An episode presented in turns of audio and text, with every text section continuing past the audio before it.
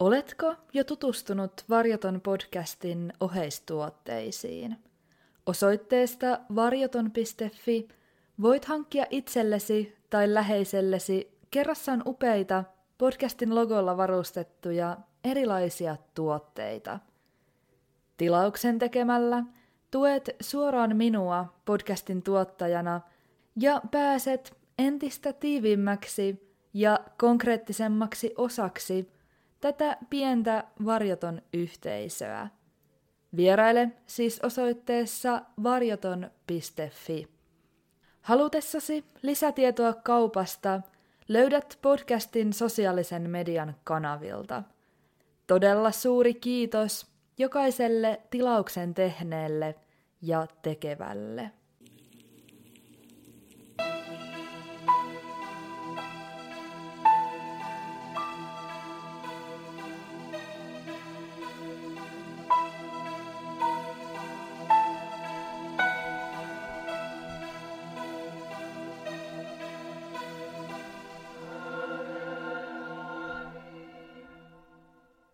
Oikein lämpimästi tervetuloa Varjoton podcastin uuden jakson pariin.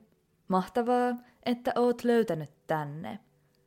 Varjoton on podcast, joka käsittelee tosi elämän rikostapauksia sekä erilaisia mysteerejä läheltä ja kaukaa. Jaksot ilmestyvät joka toinen sunnuntai, ja niitä voit kuunnella yleisimmistä podcast-palveluista. Tavoitteena on lähestyä aihetta kuin aihetta avoimesti ja nimenmukaisesti jättämättä mitään puolta varjoon. Tämän kertaisessa jaksossa käsittelyssä on aihe, joka saattaa olla monelle tutumpi elokuvamaailmasta.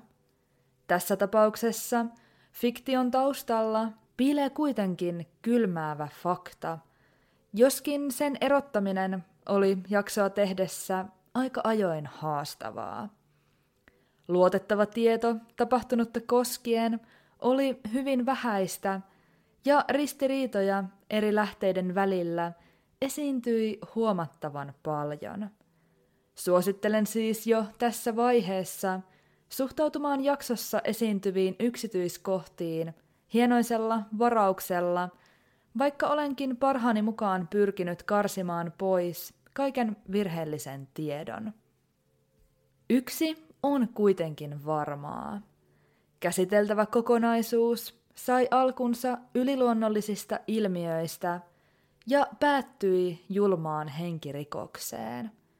Tässä jaksossa perehdymme Arne Cheyenne Johnsonin tarinaan.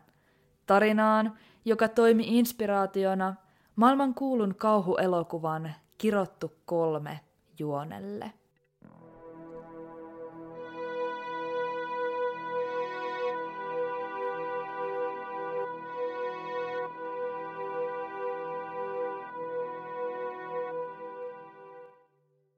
Jakson tapahtumat kuljettavat meidät 1980-luvun alun Yhdysvaltoihin, Connecticutin osavaltioon Brookfieldiin. Berkshire-vuorten eteläisellä juurella sijaitseva, tuohon aikaan vain noin 13 000 asukkaan Brookfield oli monin tavoin idyllinen, luonnon kaunis pikkukaupunki. Sen säihkyvät järvet, humisevat metsät ja kauniit rakennukset houkuttelivat alueelle etenkin nuoria pariskuntia. Rauhallinen ja turvallinen ympäristö vaikutti täydelliseltä paikalta perheen perustamiselle, sillä kaikista paikoista viimeisenä Brookfieldissä olisi olettanut tapahtuvan mitään pahaa.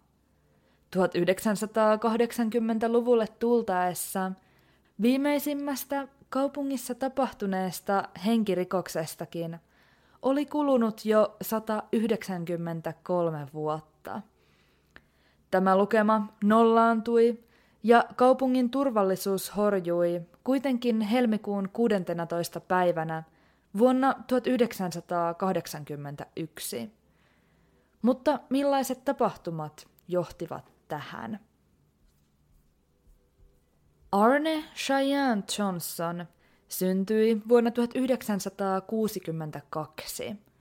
Hänen isänsä lähti ja hylkäsi perheen pojan ollessa vasta pieni vauva.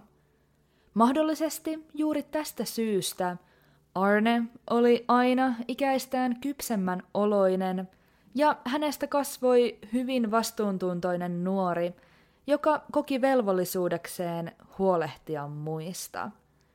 Tämä huolehtivainen luonne näyttäytyi etenkin suhteessa Johnsonin perheen naisiin, perheen äiti Maryin sekä Arnen kahteen nuorempaan siskoon, Janiceen ja Wandaan.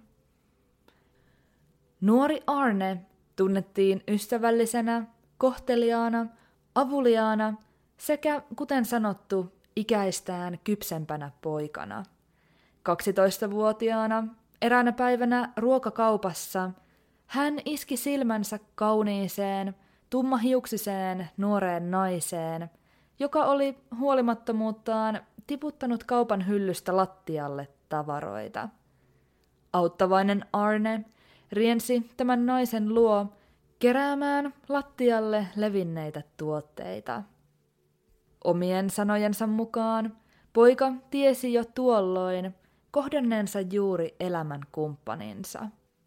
Ongelma oli vain, no Arne oli 12-vuotias, ja hänen kohtaamansa nuori nainen, Debbie Klatsel, oli Arnea seitsemän vuotta vanhempi ja kävi tuossa vaiheessa lukion viimeistä vuotta.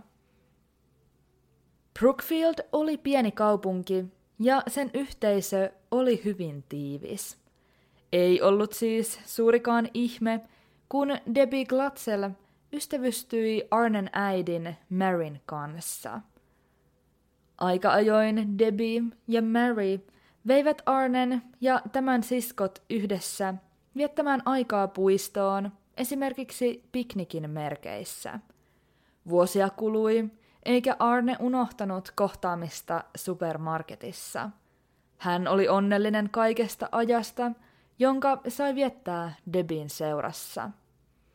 Ja viimein, ollessaan 16-vuotias, keräsi poika kaiken rohkeutensa ja pyysi tuolloin 23-vuotiasta naista kanssaan ulos. Ikäerosta ja Arnen alaikäisyydestä huolimatta Debbie suostui. Ja niin satumaiselta kuin se kuulostaakin, Arne ja Debbie päätyivät lopulta yhteen, näin vuosia myöhemmin. Heistä tuli nopeasti erottamattomat ja myöhemmin he kihlautuivat. Samoihin aikoihin Arne jätti lukionsa kesken. Hän halusi tehdä töitä ja parhaansa mukaan auttaa taloudellisesti äitiään Maryä. Kun Mary sairastui vakavaan syöpään ja joutui lopettamaan työelämässä, muutti Debbie Johnsonelle auttamaan perheen nuorempien lasten hoitamisessa. Nuoresta iästään huolimatta Arne ja Debbie elivät vastuun täyteistä elämää. Yhdessä he tekivät töitä, huolehtivat kodista, maksoivat laskut sekä auttoivat Janicein ja Wandan kanssa. Kiireisen arjen keskellä he haaveilivat muutosta lähemmäs Debin perhettä, paremmalle asuinalueelle, rauhalliseen ympäristöön ja niin ikään lähemmäs Debin työpaikkaa. Brookfield oli vastaus heidän unelmiinsa. Kesällä 1980 Debbie uskoi löytäneensä parille täydellisen uuden kodin. Pieni, keltainen talo olivin vihreillä ikkunan pieluksilla sijaitsi Brookfieldin rajalla, kauniin metsän keskellä ja vaikutti monin puolin lupaavalta. Tontilla oli niin sanottu päätalo, jossa Arnen äiti, sisarukset ja perheeseen kuulunut serkku voisivat asua. Lisäksi tontilla oli pienempi, ikään kuin sivutalo, joka jäisi kokonaan Arnen ja Debin käyttöön. Kokonaisuus kaipaisi vain kunnollista siivousta ja pientä pintaremonttia. Ei kuitenkaan mitään, mistä pariskunta ei pienellä avulla selviäisi. Arne ja Debbie saivat Debin perheeltä apua muuttourakassa. Klatselin perheeseen kuului 26-vuotiaan Debin itsensä lisäksi äiti Judy, isä Carl sekä Debin kolme nuorempaa veljeä, 14-vuotias Carl Jr., 13-vuotias Allen sekä perheen kuopus 11-vuotias David. Eräänä päivänä veljeskolmikko oli talolla auttamassa siivoustöissä. Talon makuuhuoneesta Debin veljet löysivät vesisängyn, jonka edelliset omistajat olivat mitä ilmeisimmin jättäneet taakseen. Sänky oli poikien mielestä kaikessa erilaisuudessaan hyvin hauska. Sen päällä oli mukava hyppiä ja makoilla. Ainoa, joka ei mennyt lähellekään sänkyä, oli 11-vuotias David. David oli luonteeltaan kiltti, kohtelias ja hieman vetäytyvä, mutta se, ettei hän liittynyt mukaan veljeensä hauskan pitoon, vaikutti kummalliselle. Veljien pyytäessä nuorimmaista mukaan leikkiin, pudisti David vain päätään ja poistui vaitonaisena huoneesta. Mitä hänen veljensä eivät tienneet oli, että David oli nähnyt jotakin. Jotakin, jota muut eivät olleet nähneet. Vanhan, vihaisen miehen hahmon, joka uhkaili häntä. Ja mikä pahinta, mies oli ilmestynyt Davidille kuin tyhjästä ja yhtä lailla kadonnut jäljettömiin. Illalla Davidin jo maatessa kotonaan, omassa sängyssään, hänen näkemänsä mies ilmestyi jälleen.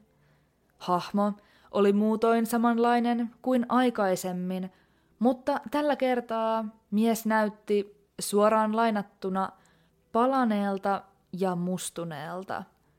Tällä kertaa hahmo oli paljain jaloin. Siinä, missä olisi pitänyt olla jalkaterät, oli Davidin kertoman mukaan sorkat.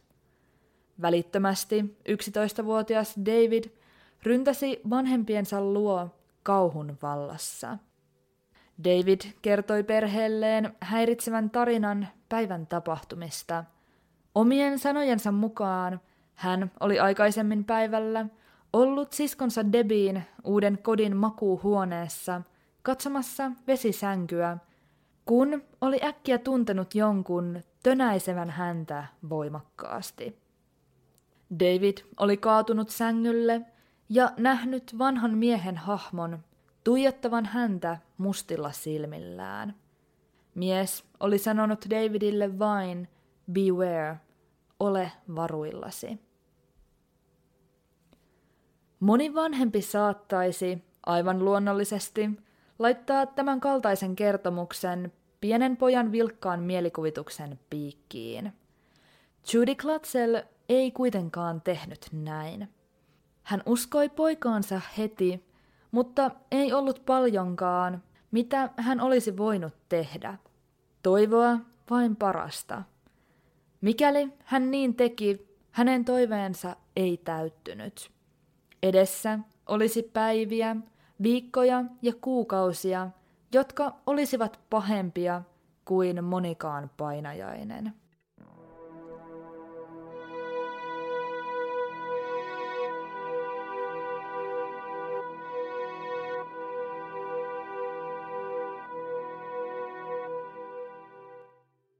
Ei aikaakaan, kun merkillisiä tapahtumia alkoi ilmetä.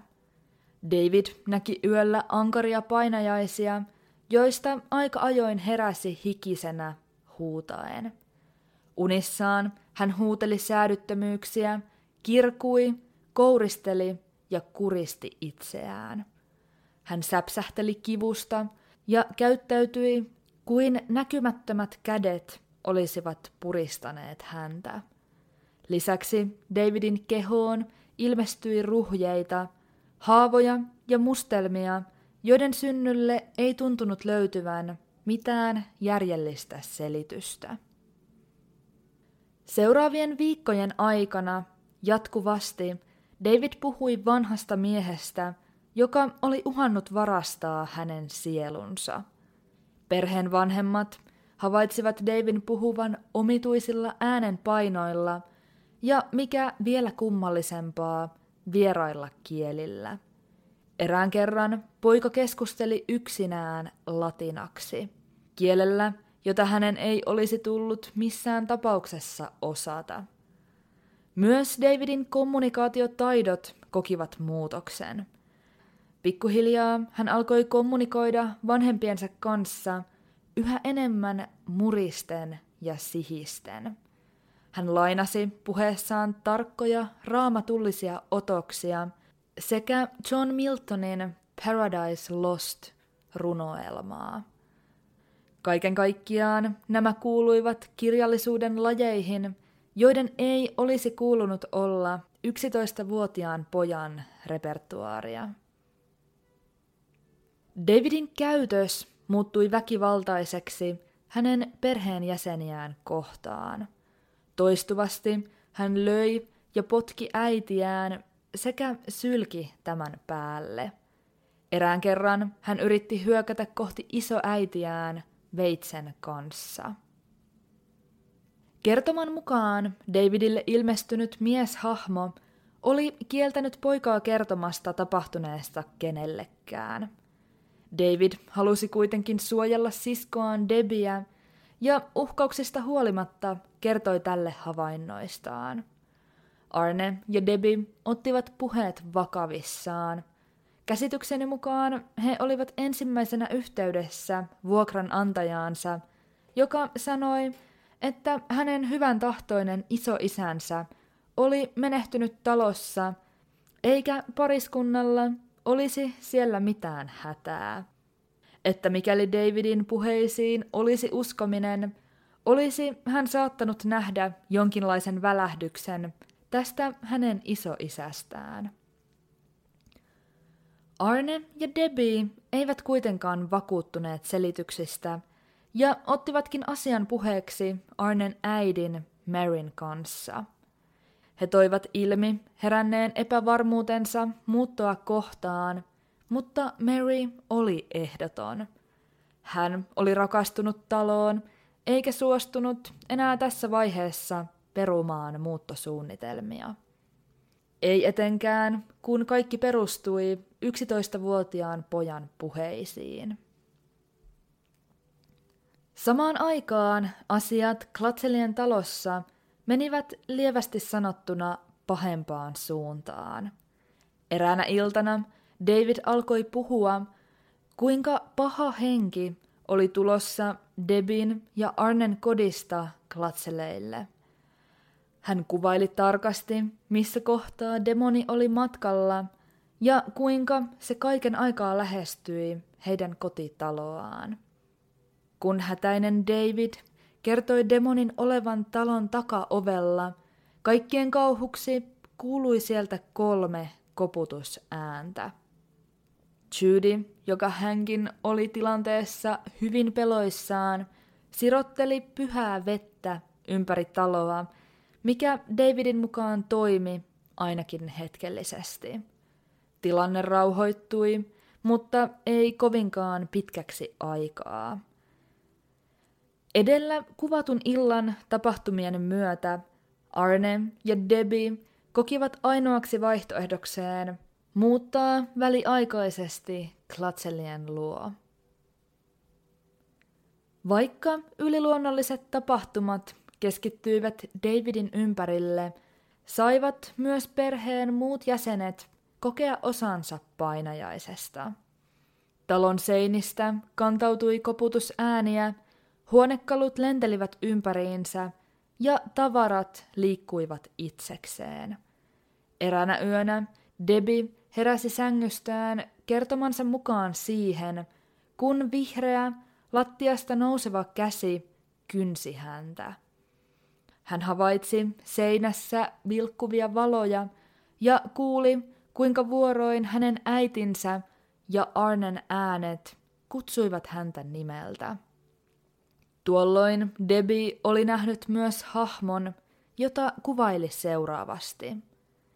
Sillä oli suuret, mustat silmät, kapeat kasvot, joissa oli eläimellisiä piirteitä, rosoiset hampaat, suippokorvat, sarvet sekä sorkat. Eräänä aamuna Debbie heräsi täysin sokeana. Vaikka nainen aavisti tämän liittyvän talossa meneillään olevaan tilanteeseen, kävi hän tapaamassa silmälääkäriä. Kuitenkin vasta hänen rukoillessaan tilanteen korjautumista hänen näkönsä palautui. Glatzelin perhe turvautui katolilaiseen kirkkoon. Eräs pappi kävi siunaamassa talon, mikä ilmeisesti korjasikin tilanteen ja palautti rauhan joksikin aikaa. Vaikutus ei kuitenkaan ollut pysyvä. Kun tilanne alkoi jälleen riistäytyä käsistä, ainoaksi vaihtoehdoksi nähtiin eksorkismi. Eksorkismi, eli manaus, on katolilaisessa kirkossa toimintaa, jonka tavoitteena on karkottaa demoneja tai vapauttaa demonien vaikutuksesta sellaisella hengellisellä auktoriteetillä, jonka kirkon oppineet ovat saaneet uskomuksensa mukaan suoraan Jeesukselta. Toimenpiteen suorittajaa ei kuitenkaan löytynyt. Rituaalia ei oltu tässä vaiheessa tehty enää vuosikymmeniin, ja saatavilla olevien tietojen mukaan kautta historian sitä ei oltu suoritettu lapselle. Tähän vedoten kirkko teki selväksi olevansa väärä taho auttamaan Glatzelin perhettä. Ja koska perhe selvästi tarvitsi kuitenkin apua, yhteyttä otettiin henkilöihin, jotka tunsivat henkimaailman varjopuolet paremmin kuin mahdollisesti kukaan muu maailmassa. Tässä vaiheessa kuvioon mukaan astui kaksikko, joka on tuttu niin tosi elämästä kuin elokuvistakin. Demonologit Ed ja Lorraine Warren. Kun Warrenit saapuivat Glatzelien luo, he osasivat kertoman mukaan välittömästi vahvistaa perheen vanhempien pelokkaat epäilyt. David oli todella demonin vallassa. Lorraine on kuvaillut nähneensä pojan ympärillä mustan sumun, mikä kertoi, että he olivat tekemisissä jonkin todella pahan kanssa. Mutta vasta se, mitä Ed kertoi tilanteen todellisesta laidasta, oli pahempaa kuin mitä kukaan olisi koskaan osannut odottaa. Hänen mukaansa vaikutti sille, ettei poika ollut ainoastaan yhden pahan hengen riivaama, vaan hänen kehossaan eli peräti 43 erillistä demonia sekä kaksi paholaista. Näistä jokainen taisteli siitä, kuka kykenisi hallitsemaan pojan kehoa. Kuten tiedossa on, Glatzelit olivat olleet yhteydessä paikallisiin kirkkoihin pyrkimyksessään löytää joku, joka kykenisi suorittamaan Davidille eksorkismirituaalin. Yhtä lailla tiedossa on, että kerta toisensa jälkeen papit kieltäytyivät ottamasta osaa pyyntöihin. Kuitenkin tässä vaiheessa myös Ed ja Lorraine Warren olivat yhteydessä mitä ilmeisimmin näihin samoihin kirkkoihin. Jokin ehkä heidän maineessaan, karismassaan tai auktoriteetissään vetosi, ja lopulta Davidille suoritettiin peräti kolme erillistä manausta. Kaksi ensimmäistä yritystä osoittautuivat tuloksettomiksi tai jopa pahensivat tilannetta, mikäli se oli edes mahdollista. Ensimmäisen Saint Josephin kirkossa suoritetun manauksen jälkeen David, tai se olento, mikä hänen sisällään vaikutti, yritti surmata Judy Glatzelin. Toinen manaus tehtiin Glatzelien kotona. Paikalla oli pappi, Ed ja Lorraine Warren, Davidin perhe sekä Arne Johnson. Tuolloin David ampaisi ylös sängystä, jossa makasi, rynnisti kylpyhuoneeseen ja lukitsi sen oven. Kun paikalla olleet kuuntelivat oven läpi, kantautui kylpyhuoneesta ainoastaan maanista naurua. Tuohon aikaan 19-vuotias Arne Johnson oli hyvin turhautunut, kun kaksi ensimmäistä eksorkismirituaalia eivät tuottaneet haluttua tulosta. Hän olisi tehnyt mitä vain lievittääkseen nuoren Davidin tuskaa. Hän valvoi kaikki yöt pojan vierellä ja lopulta teki ratkaisevan päätöksen. Viimeisellä eksorkismikerralla Arne huusi kova äänisesti. Jätä hänet rauhaan, tule ja ota minut hänen sijastaan. Minä taistelen sinua vastaan, ota minut. Tämä jokseenkin sankarillinen ele oli Ed Warrenin mukaan viimeinen, mitä tulisi tehdä. Miehen mukaan kukaan, joka tuntee henkimaailmaa vähääkään, ei koskaan toimisi näin. Myöhemmät tapahtumat huomioiden Ed oli karmealla tavalla oikeassa.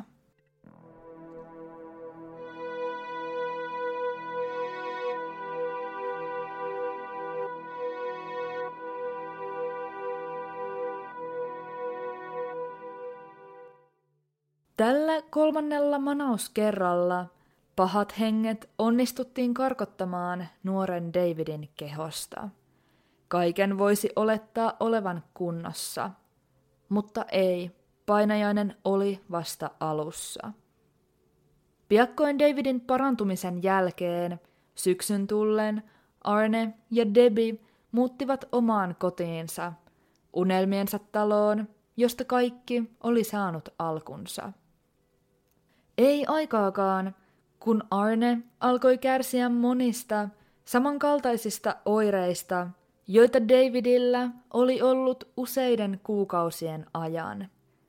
Debbie on kuvaillut Arnen menneen aika ajoin ikään kuin transsiin, murisseen ja kertoneen, kuinka hän oli nähnyt pedon. Myöhemmin Davidin tavoin Arnella ei ollut minkäänlaista muistikuvaa tapahtuneesta. Tieto Arnen oireilusta kantautui myös Ed ja Lorraine Warrenin korviin. Lorraine otti yhteyttä paikalliseen poliisiin kertoen, että tunsi Arnessa pahan energian, joka saattoi käydä vaaralliseksi jokaiselle, joka olisi tämän läheisyydessä. Ja valitettavasti Lorraine oli oikeassa. Helmikuun 16. päivä vuonna 1981 valkeni Brookfieldissä kylmässä säässä. Aamulla Arne soitti työpaikalleen kertoen, ettei kykenisi tulemaan sinä päivänä lainkaan töihin, sillä hän oli sairas. Debbie puolestaan työskenteli paikallisessa kennelissä koirien hoitajana. Tuona kyseisenä päivänä Arnen sisarukset Janice ja Wanda sekä heidän serkkunsa Mary menivät viettämään aikaa Debin työpaikalle hänen työvuoronsa ajaksi. Heidän päivänsä kului kennelissä koirien kanssa leikkien ja niitä hoivaten. Jossakin kohtaa aamupäivällä myös Arne liittyi heidän seuraansa. Puolen päivän jälkeen kennelin omistaja, 40-vuotias Alan Bono, saapui paikalle. Mies tarjoutui viemään koko seurueen lounaalle läheiseen kuppilaan. Lounaan yhteydessä Alan alkoi juomaan runsaasti punaviiniä ja hyvin nopeasti hän saavutti jo erittäin humaltuneen tilan. Miehen käytös muuttui rajusti.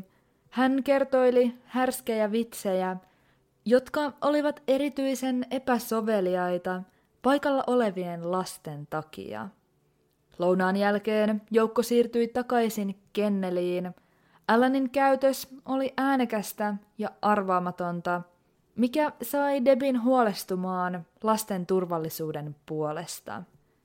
Tämän myötä hän päätti lopettaa työt sinä päivänä tavallista aikaisemmin.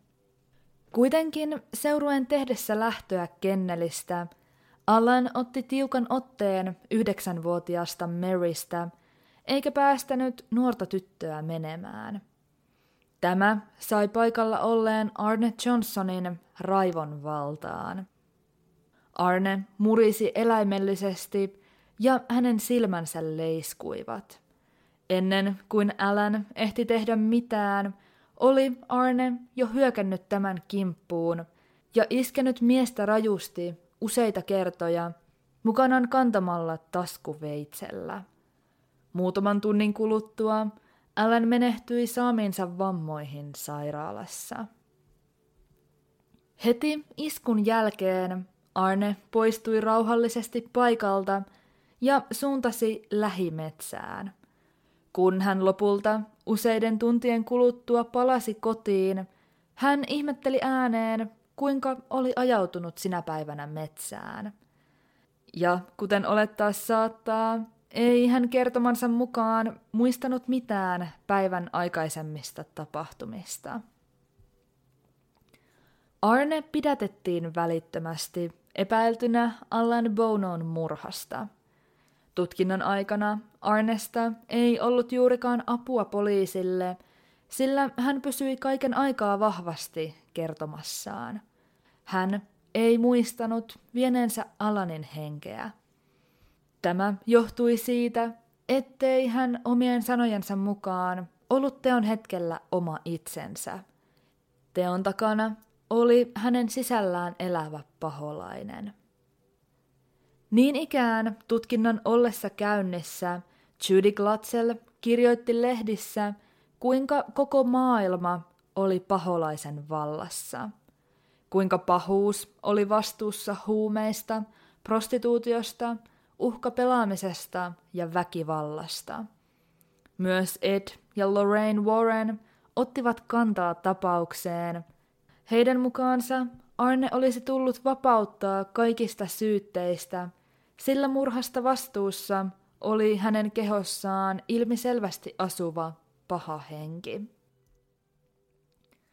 Kun tapaus siirtyi oikeuden käsittelyyn 28. lokakuuta vuonna 1981, jätti se poikkeavan merkinnän historian kirjoihin. Tuolloin ensimmäistä kertaa Yhdysvaltain historiassa – Puolustus vetosi demoniin, joka hallitsi tai riivasi syyllisen kehoa teon hetkellä. Tuomari kuitenkin hylkäsi puolustuksen argumentin todisteiden puutteeseen vedoten. Puolustuksen seuraavana strategiana oli väittää, että Arne toimi tilanteessa itsepuolustuksen omaisesti. Muutaman päivän kestäneen käsittelyn jälkeen oikeus vapautti Arnen murhasyytteistä. Hänet kuitenkin tuomittiin syylliseksi ensimmäisen asteen tappoon, josta miehelle asetettiin 20 vuoden mittainen vankeustuomio. Kun tuomiosta oli kulunut vasta noin neljäs osa, Arne vapautettiin hyvän käytöksen myötä. Lopulta hän istui vankilassa siis ainoastaan noin viiden vuoden verran. Lähes välittömästi vapauduttuaan vuonna 1986 Arne Johnson ja Debbie Glatzel avioituivat. 2000-luvun alkupuolella tapahtumat saivat jatkoa. Tuossa vaiheessa Ed Warren oli jo siirtynyt ajasta iäisyyteen, mutta Lorraine oli yhä hengissä ja voi hyvin. David Klutzel yhdessä veljensä Carlin kanssa päätti nostaa syytteet Warrenin perhettä vastaan. He väittivät, että Warrenit olivat hyötyneet taloudellisesti Davidin tarinasta ilman lupaa. Tämän lisäksi Carl ja David nyt kertoivat, ettei mitään todellista demonia koskaan ollutkaan. Heidän mukaansa Warrenit keksivät koko tarinan tavoitteenaan saada kuuluisuutta ja rahaa. Carlin mukaan se, mistä hänen veljensä David todella kärsi tapahtumien aikaan 11-vuotiaana, oli vakavat mielenterveysongelmat. Myös Debbie ja Arne ottivat julkisesti kantaa näihin väitteisiin. Heidän mukaansa ne, jotka valehtelivat, olivat Carl ja David. Kaksikon mukaan veljekset olivat niitä, jotka hamuilivat helppoa tietä rikkauksiin tämän vireille laitetun oikeusjutun kautta.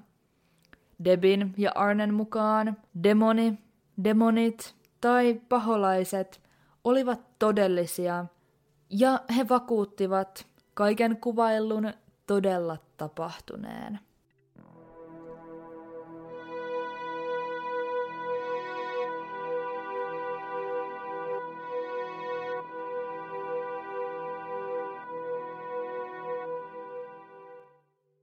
Mitä Brookfieldissä oli meneillään 1980-luvun alussa?